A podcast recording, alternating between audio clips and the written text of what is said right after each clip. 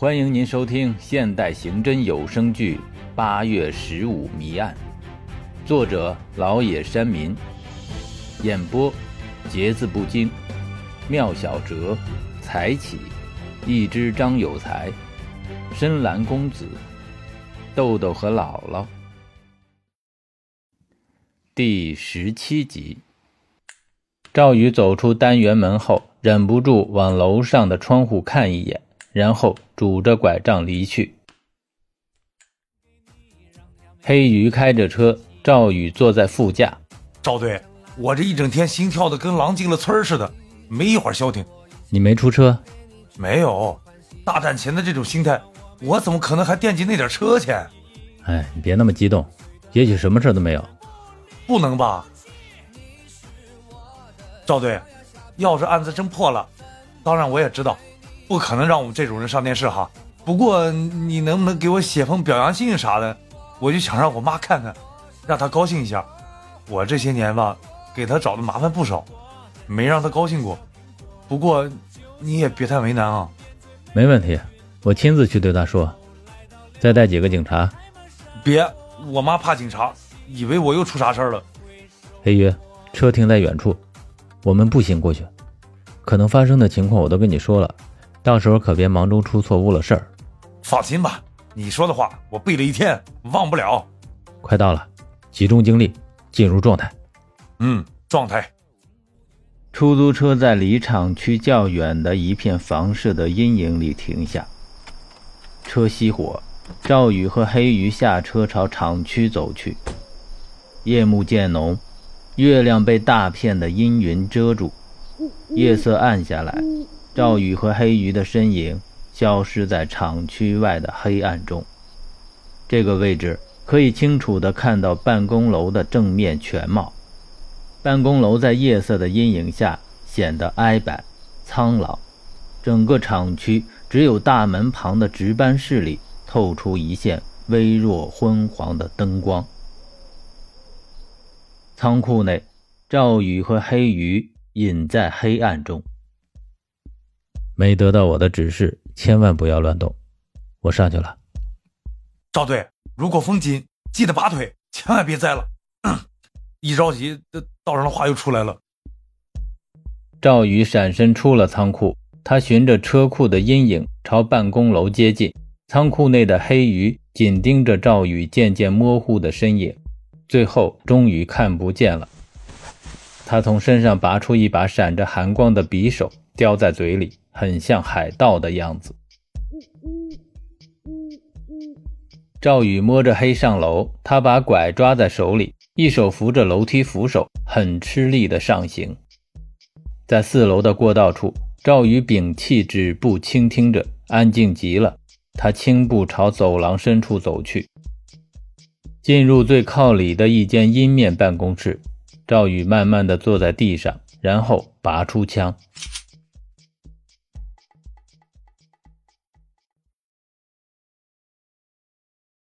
刑警队的会议室里，鲁晨在主持会议，二十余名警员在各自的位置上。从目前的情况看，我们的压力是越来越大了，几个大案要案都没有实质性的进展，我们一直在原地打转。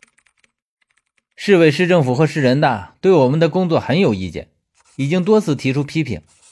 在这种情况下，我想听听大家的意见，不要有顾虑，怎么想的就怎么说。大家闷头不语。这时小钱说，鲁队，我认为这个案子还是定向的问题，不准，也没有真正把大家发动起来，做到集思广益。我曾经给队里写了几份书面建议，这都快一个月了，一点下文都没有，这样谁还有积极性？栾凤悄悄地拨手机，手机中传出电脑值班的声音。继续说。没了。赵宇坐在地上，看着腕上的手表，夜光指针指向二十三点三十分。他朝着枪筒轻轻地吹了一口气。黑鱼盘腿坐在地上，嘴里仍叼着匕首。他挥手赶着蚊子，扭头朝大门处值班室看去。那盏昏暗的灯光灭了，厂区陷入了彻底的黑暗中。黑鱼拿掉嘴里的匕首，发力地活动着脸部的肌肉，然后伸手摸出烟来，犹豫了一下，又装回去。他在黑暗中做出了几个用匕首攻击的动作，左右直。他朝楼前看去，树影很浓，什么也看不清。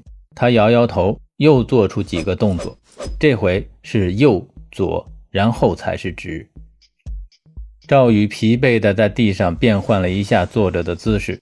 这时他听到楼道里隐约传来异样的声音，有人在上楼。赵宇持枪的动作恢复到规范，他屏气倾听着，声音越来越近。渐渐的，他听到男人粗重困难的呼吸。赵宇匍匐在地，往走廊里探视。他看见两个模糊的身影朝着走廊深处走过来，他紧张地注视着。片刻后，两个身影进入了赵宇所在的房间斜对面的办公室。赵宇一手持枪，慢慢地爬过去，爬到室外，探头往里看去。一个黑影伸手推开一扇掩着的窗户，然后将另一个黑影推向窗口。被推者的嘴显然被封着，他发出了模糊的声音，拼命地挣扎。另一个黑影这时发力，将他拖上了窗台。赵宇换成跪姿，用枪指着黑影大喊道：“别动，警察！”黑影闻声停止了动作，但也只是几秒钟的时间，然后他更用力地将另一个身影拖上窗台。被拖上窗台的黑影发出了更强烈的挣扎，但是半个身子在强力下已经探出了窗外。“住手，我开枪了！”此时被推者的身体已经大部分伸出了窗外，只有腿和脚还在拼命的扭动。赵宇手中的枪响了，黑影浑身一震，但仍在用力地将那个黑影推出窗外。窗外传来了一声重物落在硬地上的闷响。赵宇以跪式持枪朝黑影挪动数步，这时他看到黑影在窗前慢慢地蹲下身去。“别动！”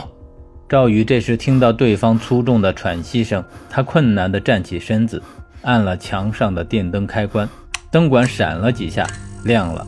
赵宇用枪指着凶手。这是一个女人，一个很漂亮的中年女人，皮肤白皙，秀发披肩，一双黑大的眼睛安静地注视着赵宇。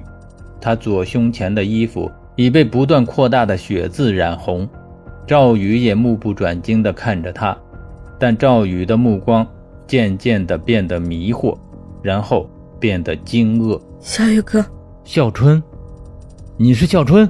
女人忍着剧痛勉强笑笑。“哥。”赵宇的枪无力地垂下去。“孝春。”感谢您的收听，更多精彩请关注“节字不惊”。